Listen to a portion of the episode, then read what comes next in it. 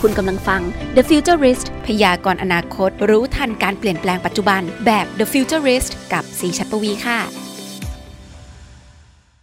สวัสดีครับ คุณผู้ฟังทุกท่านครับ กลับมาพบกันอีกแล้วนะครับ กับ The Futurist Podcast นะครับ วันนี้อยู่กับผมพีพีรพัฒน์ครับ เทคโนโลยีสมัยนี้นะครับ เรียกได้ว่าทำสิ่งที่ไม่น่าเป็นไปได้ให้เป็นไปได้อยู่เรื่อยไปเลยนะครับ วันนี้เราจะมาพูดกันในเรื่องของเทคโนโลยีทางการแพทย์กันบ้างดีกว่า ในยุคสมัยนี้นะครับเรียกได้ว่าเทคโนโลยีทางการแพทย์เนี่ยพัฒนาไปอย่างก้าวกระโดดมากๆ ทั้งในเรื่องของกรรมวิธีการรักษา หรือว่าอุปกรณ์ต่างๆ ที่มีความไฮเทคมากขึ้นได้นำเอาตัว AI มาผสานทำให้สามารถตรวจโรคหรือว่ารักษาโรคที่ในสมัยก่อนถูกมองว่าเป็นโรคที่ไม่สามารถรักษาให้หายได้ แต่ในปัจจุบันเนี่ยด้วยเทคโนโลยีที่มีความก้าวหน้ามากยิ่งขึ้น มีการค้นพบ มีการค้นคว้าวิจัยใหม่ ๆ มีการศึกษาต่างๆทำให้เดี๋ยวนี้เนี่ยโรคหลาย ๆ โรค สามารถรักษาให้หายได้ วันนี้นะครับผมก็เลยได้รวบรวม 10 ข่าวที่เกี่ยวกับเทคโนโลยีทางการแพทย์ ที่ได้ถูกศึกษาวิจัยแล้วก็พัฒนาจนสามารถ รักษาโรคที่สมัยก่อนเนี่ยเรียกได้ว่าเป็นโรคที่ไม่สามารถรักษาให้หายได้ หรือว่าเป็นการคิดค้นเทคโนโลยีเพื่อตรวจหาโรคได้อย่างแม่นยำและตรงจุด เพื่อให้เราเนี่ยสามารถป้องกันได้อย่างทันท่วงทีครับ ซึ่ง 10 ข่าวนี้จะเป็นอะไรเป็นเทคโนโลยีที่ใช้รักษาโรค หรือว่าตรวจหาโรคอะไรบ้าง เดี๋ยวเราไปฟังกันเลยครับ มากันที่ข่าวแรกกันนะครับ เรียกได้ว่า AI เนี่ยในยุคนี้เนี่ยเป็นสิ่งที่ฮอตฮิตมากๆ เพราะว่า AI ถูกนำไปใช้อยู่ในหลาย ๆ อุปกรณ์ ในหลาย ๆ อุตสาหกรรม ในหลาย ๆ เทคโนโลยี เพราะว่าการใช้ AI นี่จะช่วยให้การทำงานของระบบหรือว่าการประมวลผลเนี่ยมีความแม่นยำมากยิ่งขึ้น ซึ่งในวงการแพทย์ก็เช่นกันครับ สมัยนี้เนี่ยได้มีการนำตัว AI มาใช้ในการตรวจโรคอยู่หลายโรค ซึ่งข่าวที่ผมนำมาวันนี้ก็คือ มีการใช้ AI เพื่อตรวจจับโรคหัวใจที่ซ่อนอยู่ ถึงแม้จะมีอาการเพียงเล็กน้อยก็ตามครับ หลายๆ คนเนี่ยป่วยเป็นโรคหัวใจครับ แต่ว่าไม่รู้ตัวเพราะว่ามันไม่ได้มีอาการอะไรแสดงบ่งชี้ออกมาให้เราได้รู้เลยครับ ซึ่งทาง National Health Service ของประเทศอังกฤษเนี่ยได้มีการพัฒนา AI มาช่วยในการวิเคราะห์ความเสี่ยงโรคหัวใจ ก่อนที่มันจะแสดงอาการออกมานั่นเองครับ เพราะว่าโดยทั่วไปเนี่ยเมื่อคนไข้รู้สึกเจ็บหน้าอกก็จะมาพบแพทย์ให้แพทย์วินิจฉัยนะครับ โดยวิธีการถ่ายภาพรังสีสแกนหัวใจ หรือ Computer Assisted Thermography ครับ แต่ผลเนี่ยปรากฏว่าผู้ป่วย 3 ใน 4 รายนะครับ กลับไม่เจออาการผิดปกติอะไรเลย แต่ว่าเมื่อมีการติดตาม follow up ติดตามผลกันอย่างต่อเนื่องเนี่ยพบว่า จำนวน 1 ใน 5 ของผู้ป่วยนั้นนะครับ กลับมีอาการโรคหัวใจภายในระยะเวลา 10 ปีหลังจากตรวจครับ นั่นจึงทำให้เป็นสาเหตุที่ต้องพัฒนา AI ขึ้นมาครับ ซึ่ง AI ตัวนี้นะครับมีชื่อว่า Carry Heart โดยการวิเคราะห์ฟิล์มสแกน เพื่อช่วยตรวจจับปัญหาเล็กๆ น้อยๆ ที่ซ่อนอยู่ในหัวใจที่บางทีเนี่ยกรรมวิธีการตรวจโรคหัวใจแบบเดิมๆ อาจจะไม่สามารถตรวจได้ลึกพอครับ ซึ่งทางนักวิจัยของมหาวิทยาลัยออกซ์ฟอร์ดนะครับที่เป็นผู้พัฒนาตัวนี้เนี่ยเขาบอกว่าเอ่อ AI ตัวนี้เนี่ยสามารถระบุการอักเสบรวมไปถึงบาดแผลของเส้นเลือดที่ส่งเลือดไปเลี้ยงหัวใจได้ด้วย ซึ่งเมื่อเปรียบเทียบผลสแกนด้วย Carry Heart นะครับพบว่าการตรวจพบความเสี่ยงต่ำเนี่ยถูกจัดประเภทใหม่ให้เป็นความเสี่ยงสูงแทน ซึ่งจะทำให้ผู้ป่วยนะครับเมื่อมา เข้ารับการตรวจกับ AI ที่ชื่อว่า Carry Heart แล้วเนี่ยสามารถเริ่มต้นการดูแลตัวเองให้ดีขึ้นได้ก่อนที่มันจะลุกลาม แล้วก็มีอาการรุนแรงมากขึ้นครับ ซึ่งถือเป็นเรื่องที่ดีมากๆเลยนะครับ กับการที่เราตรวจเจอเร็ว เราก็สามารถไปเตรียมตัวเพื่อดูแลตัวเองให้ดีขึ้นได้ก่อนที่อาการมันจะลุกลาม แล้วก็มีอาการรุนแรงมากขึ้นก่อนที่เราจะสามารถป้องกันได้อย่างทันท่วงทีครับ ซึ่งข้อดีของเทคโนโลยีตัวนี้เลยก็คือ มันมีการใช้งานที่ง่ายมากครับ ซึ่งมันจะสามารถช่วยชีวิตคนได้อีกจำนวนหลายคนเลย แล้วก็ตัว AI ตัวนี้นะครับถือว่าสะดวกมาก เพราะว่ามันสามารถทำงานร่วมกับอุปกรณ์เดิมของโรงพยาบาลที่มีอยู่แล้วได้ โดยที่โรงพยาบาลเนี่ยไม่ต้องไปเสียเงินซื้ออุปกรณ์ใหม่ให้เปลืองงบประมาณนะครับ แล้วก็ตอนนี้เนี่ยได้มีการนำ AI ตัวนี้ไปใช้งานจริงแล้วในประเทศอังกฤษครับ ใน 15 โรงพยาบาลทั่วประเทศเลย ซึ่งมีการคาดการณ์ว่าเครื่องมือนี้เนี่ยน่าจะช่วยผู้ป่วยโรคหัวใจได้มากกว่าปีละ 350,000 คนเลยทีเดียว โอ้โห ถือว่าเป็น AI หรือว่าเป็นเทคโนโลยีทางการแพทย์ที่มีประโยชน์มากๆเลยนะครับ เพราะว่าบางทีเนี่ยเราก็ไม่ได้เอะใจอะไรใช่ไหมครับว่า เอ๊ะฉันไม่เป็นหลอกโรคหัวใจแต่ว่าพอมีเทคโนโลยีที่ดีขึ้น สามารถตรวจจับได้ลึกขึ้น ผลกลับปรากฏว่าอ้าวเรานี่เป็นโรคหัวใจในในระยะเริ่มต้นหรือเปล่า ซึ่งยิ่งเรารู้เร็วมากเท่าไหร่เราก็จะสามารถป้องกัน และก็ดูแลตัวเองให้ดีขึ้นได้เร็วมากเท่านั้นครับ ไม่ต้องปล่อยให้ตัวเองเนี่ยมีอาการหนักมาก แล้วค่อยไปรับการรักษาในตอนนั้นนะครับ เพราะว่ารักษาตอนนั้นเนี่ยมันก็อาจจะทำให้สายเกินไปแล้วก็ได้ครับ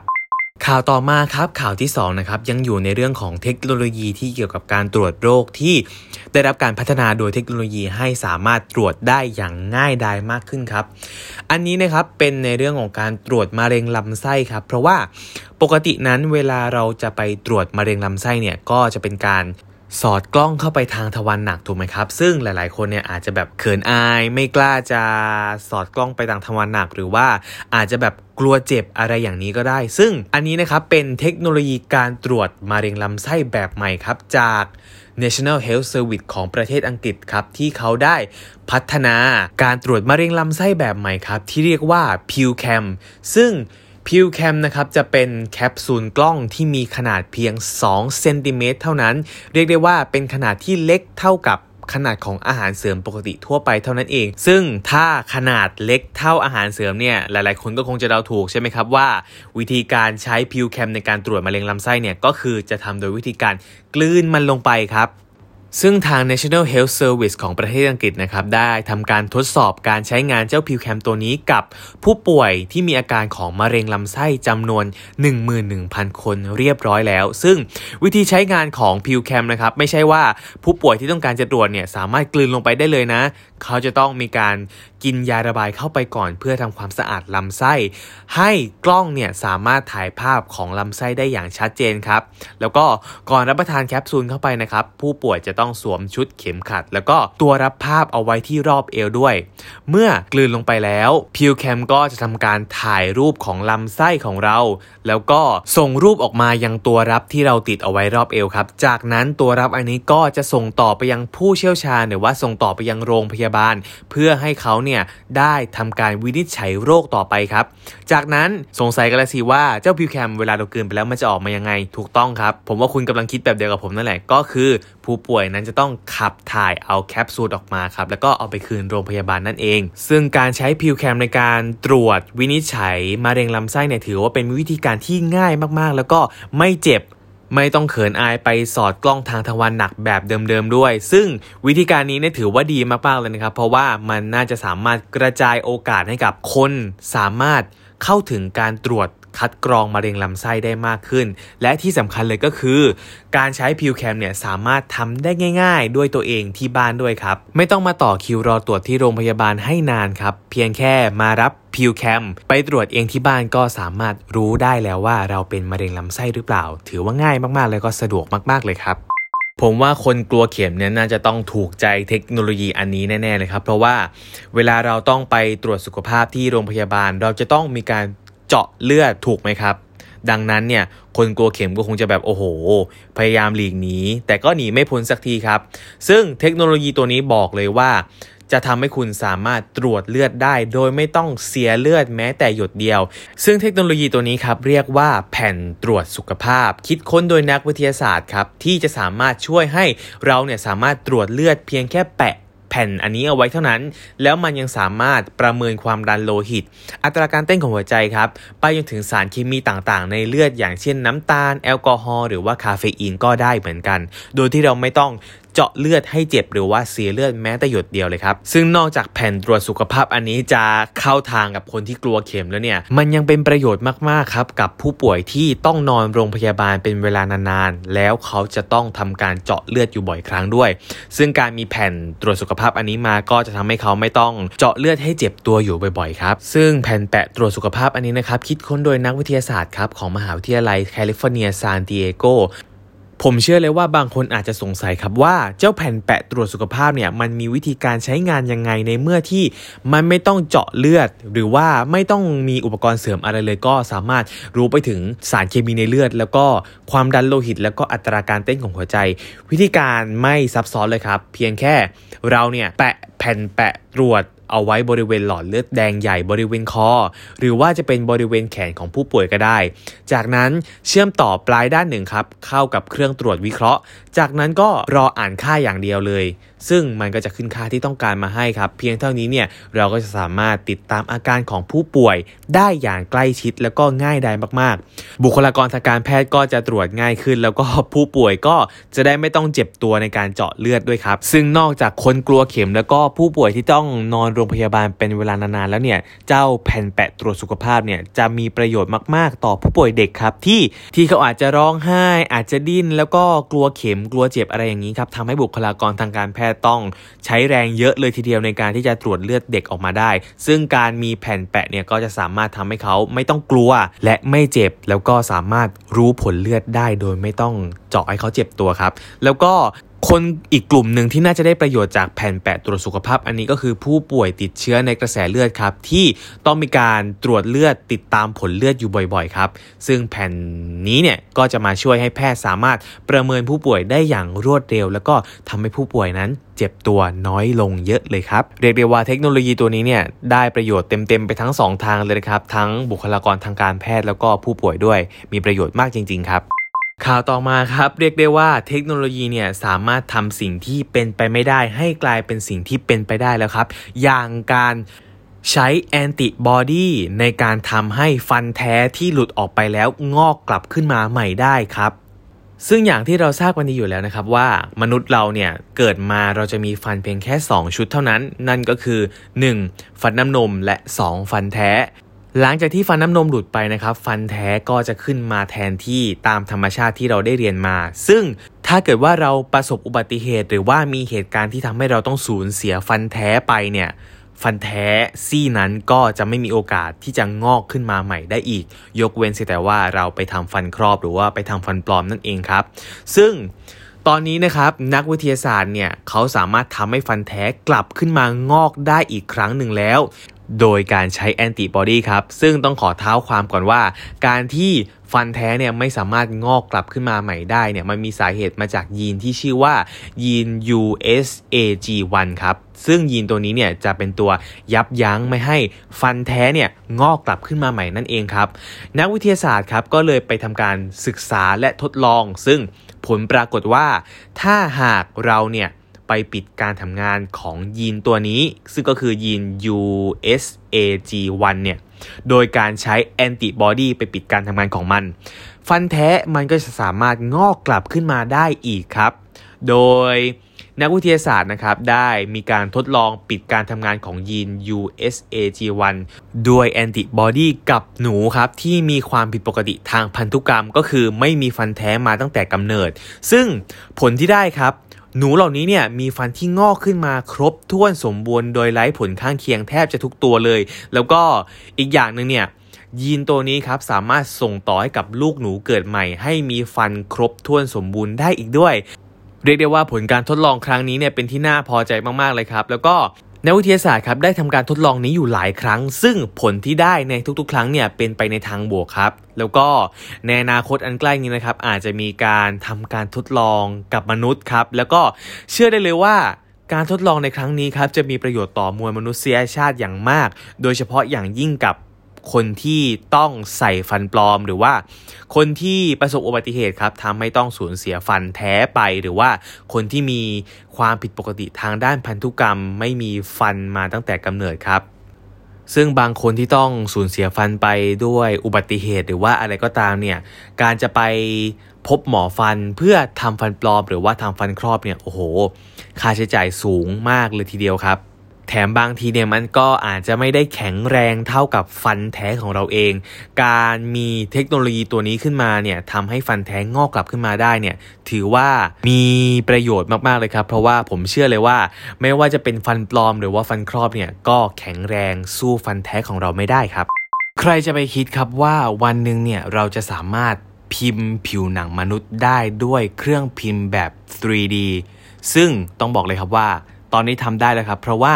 มันมีเทคโนโลยีตัวหนึ่งที่เรียกว่า Bio Printer ซึ่งเป็นเครื่องพิมพ์ 3D ชีวภาพครับ ที่สามารถสั่งพิมพ์ได้โดยใช้วัสดุทางชีวภาพ ไม่ว่าจะเป็น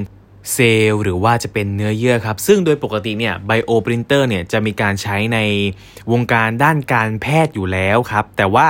ล่าสุดเนี่ยเจ้าตัว bioprinter ครับได้ถูกพัฒนาให้สามารถพิมพ์ผิวหนังมนุษย์ได้ เพื่อนำมาใช้ในการรักษาผู้ป่วยที่มีแผลขนาดใหญ่ครับ ซึ่งปกติแล้วนะครับ แผลขนาดใหญ่ที่ว่าเนี่ยมันก็จะทำให้เราต้องสูญเสียผิวหนังบางส่วนไปเป็นวงกว้างเลยทีเดียวครับ ซึ่งการซ่อมแซมแผลขนาดใหญ่แบบนั้นนะครับ จะสามารถทำได้โดยการปลูกถ่ายเนื้อเยื่อครับ โดยการที่เราจะเอาพิมพ์หนังตรงส่วนอื่นเนี่ยมาแปะเอาไว้ แต่ถึงแม้ว่าแผลส่วนนั้นเนี่ยจะถูกรักษาจะถูกปกปิดแล้ว แต่ว่าส่วนของเนื้อเยื่อที่ถูกตัดออกไปรักษา แผลตรงนั้นเนี่ยก็ยังคงทิ้งแผลเป็นเอาไว้อยู่ดีครับ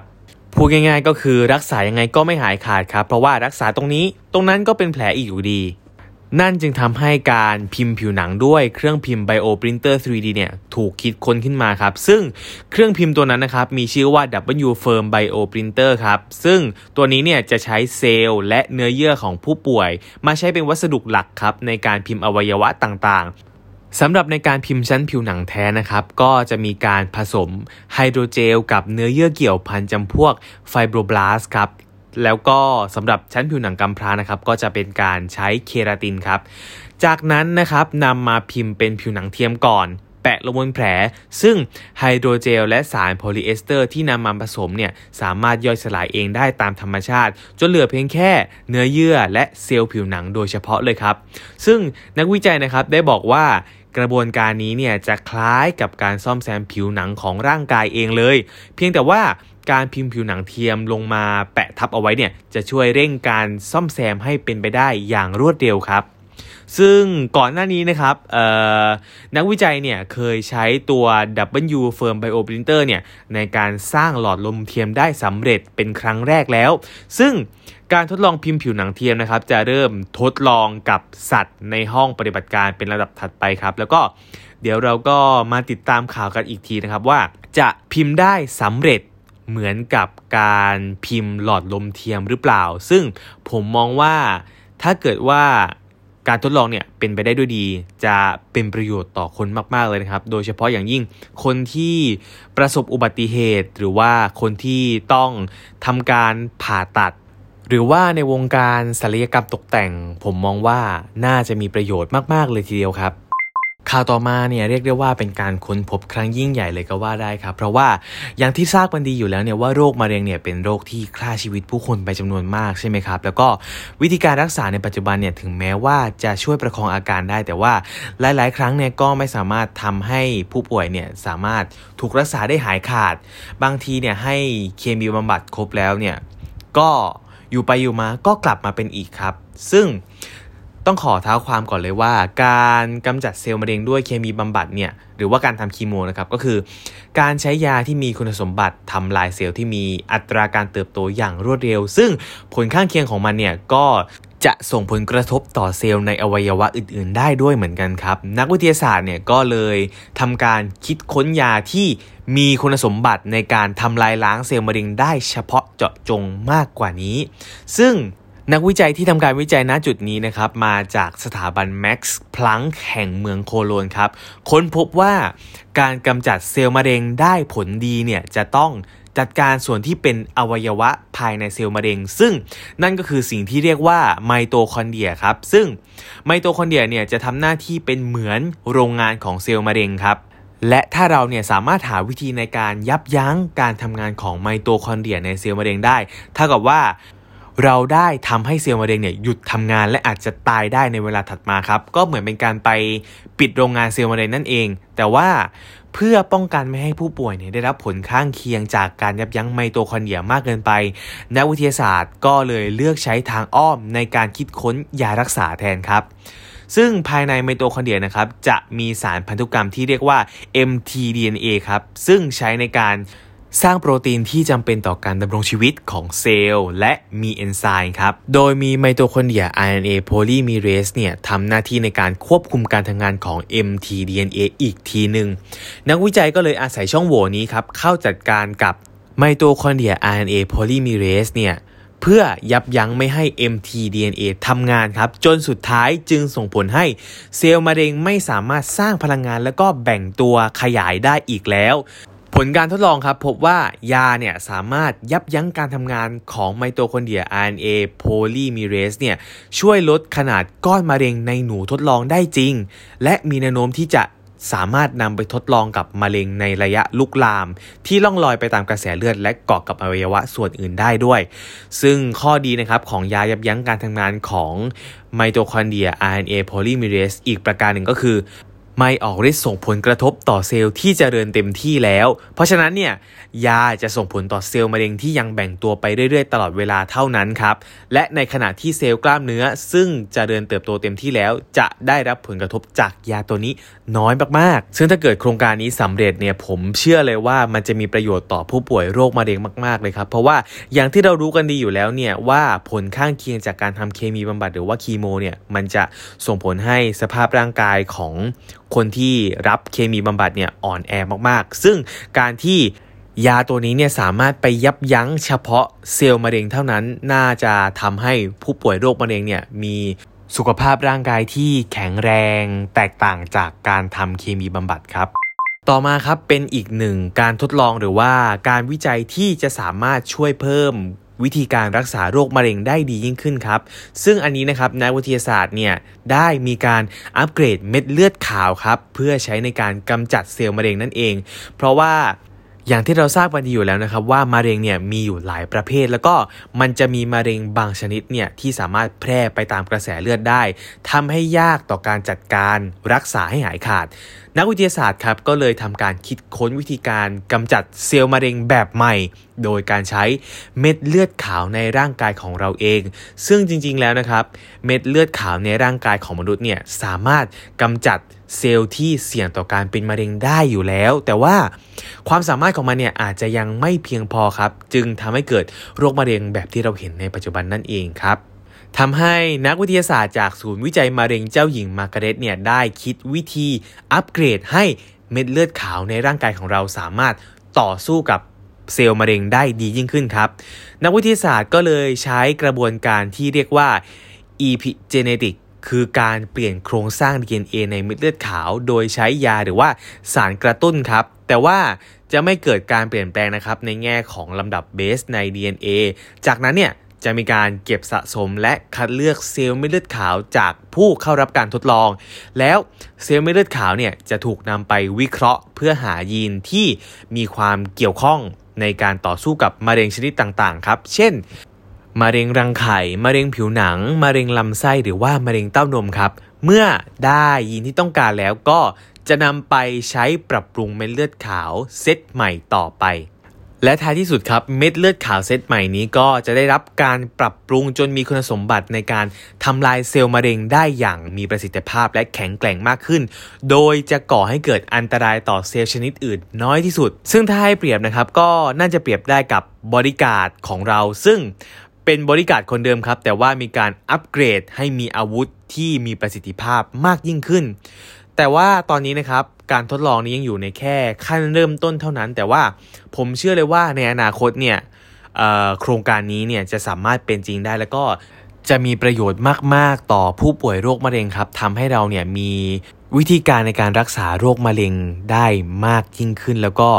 น่าจะสามารถกระจายการเข้าถึงการรักษาของผู้ป่วยโรคมะเร็งได้ในวงกว้าง และจำนวนมากยิ่งขึ้นในอนาคตด้วยครับ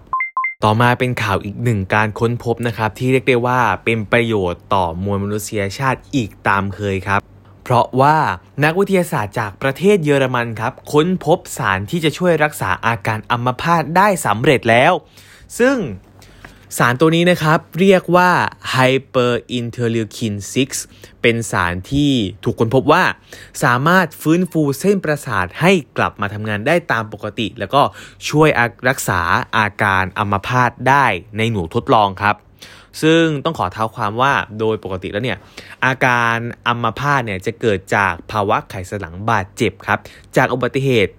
แล้วก็ปัจจุบันเนี่ยต้องบอกเลยว่าไม่มีวิธีการรักษา ให้ร่างกายเนี่ยสามารถกลับมาเป็นปกติได้เต็มที่ 100%ครับ แต่ว่า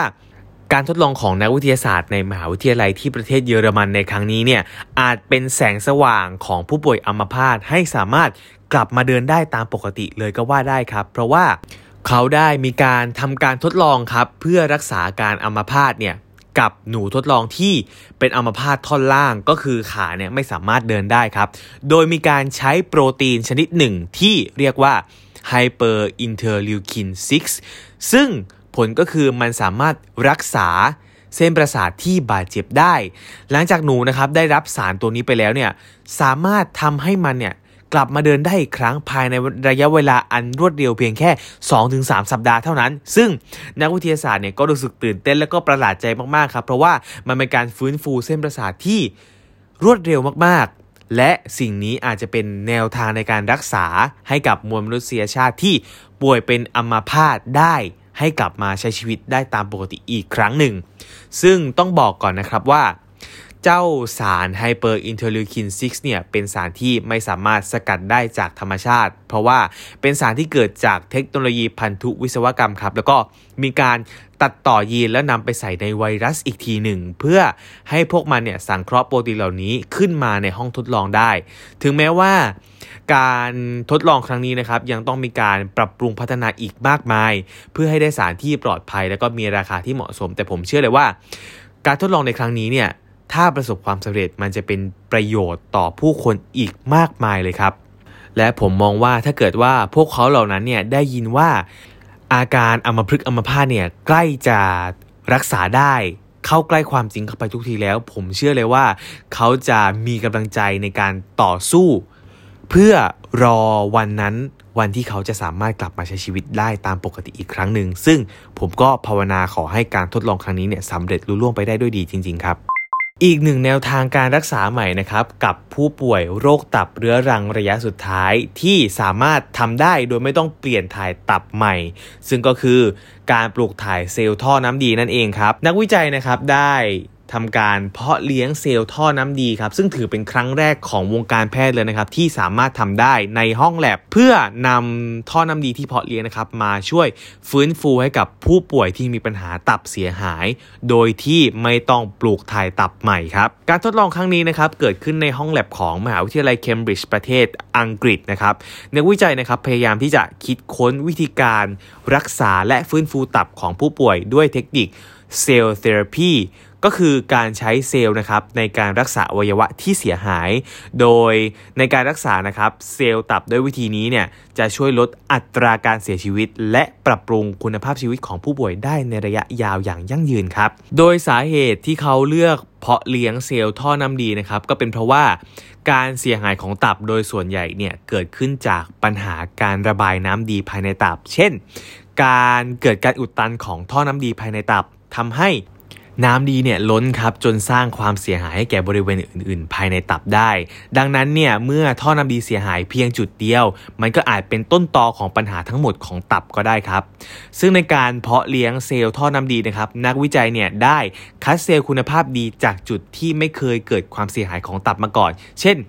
ถ้าหากเกิดมะเร็งตับนะครับ เรายังสามารถนำเซลล์จากถุงน้ำดีมาใช้แทนได้ และเพิ่มจำนวนเซลล์ด้วยกระบวนการ Single Cell RNA Sequencing ก่อนจะเพาะเลี้ยงเซลล์ที่ได้ให้พร้อมแก่การปลูกถ่ายครับ และวิธีในการรักษาผู้ป่วยที่มีปัญหาตับเสียหายจนไม่สามารถใช้งานได้นะครับ อาจจะจบลงด้วยการเปลี่ยนถ่ายตับจากผู้บริจาค ซึ่งอาจมีผลข้างเคียงตามมาอีกมากมายนะครับ เพราะว่าตับที่ได้รับบริจาคมาเนี่ยร่างกายจะ take ว่าสิ่งนี้เนี่ยเป็นสิ่งแปลกปลอมครับภูมิคุ้มกันของผู้ป่วยเนี่ยก็อาจจะทำลายตับเหล่านั้นได้ จนทำให้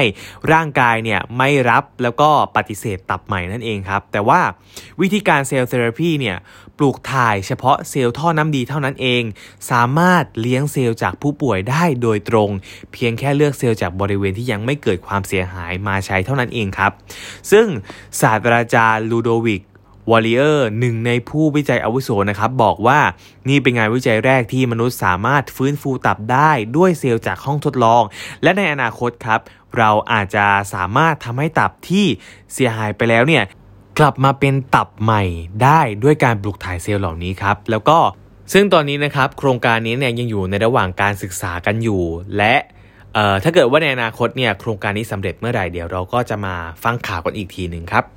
มากันที่ข่าวสุดท้ายนะครับ เรียกได้ว่าข่าวนี้เป็นข่าวดีและเป็นความหวังหนึ่งของมวลมนุษยชาติอีกแล้วครับ เพราะว่าโรคที่เราติดเชื้อแล้วเราไม่สามารถรักษาให้หายขาดได้เนี่ยสามารถทำได้เพียงแค่ทานยาประคองอาการไปคงหนีไม่พ้น HIV ครับแต่ว่าตอนนี้ต้องบอกเลยว่าเริ่มมีแสงสว่างที่ปลายอุโมงค์เลยครับ เพราะว่าตอนนี้เนี่ยได้มีการคิดค้นวัคซีนป้องกัน HIV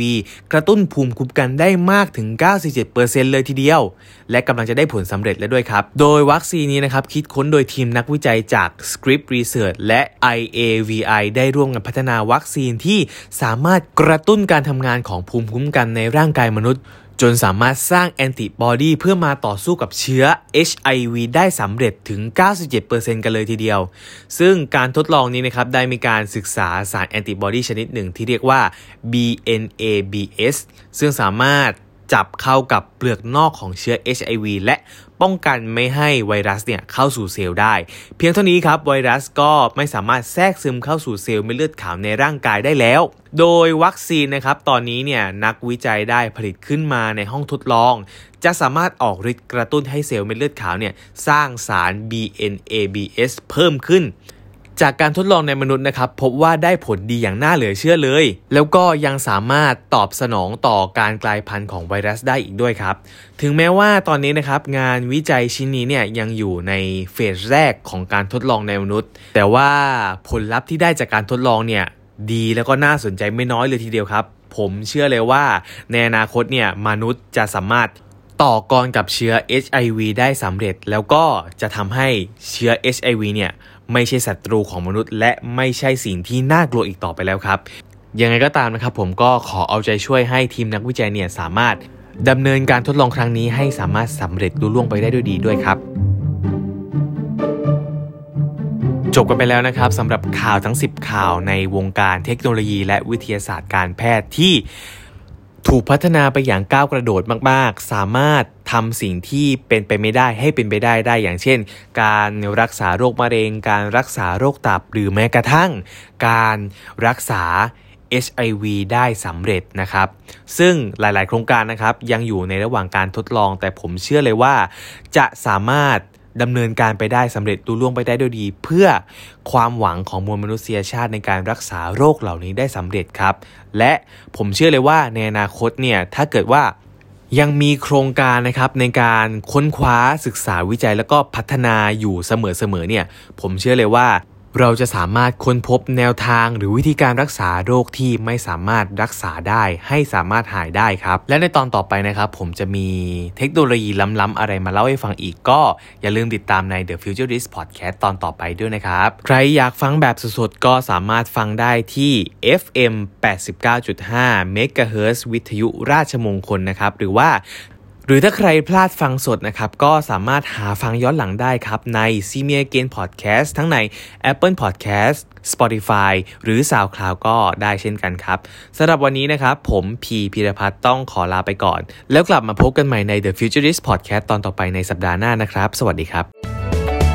และคุณสามารถกลับมาติดตามฟังพอดแคสต์ดีๆที่ช่วยพยากรณ์อนาคต รู้ทันการเปลี่ยนแปลงปัจจุบันแบบ The Futurist ให้ทะยานสู่โลกอนาคตได้อย่างก้าวหน้าและมั่นคงนะคะสำหรับวันนี้ สวัสดีค่ะ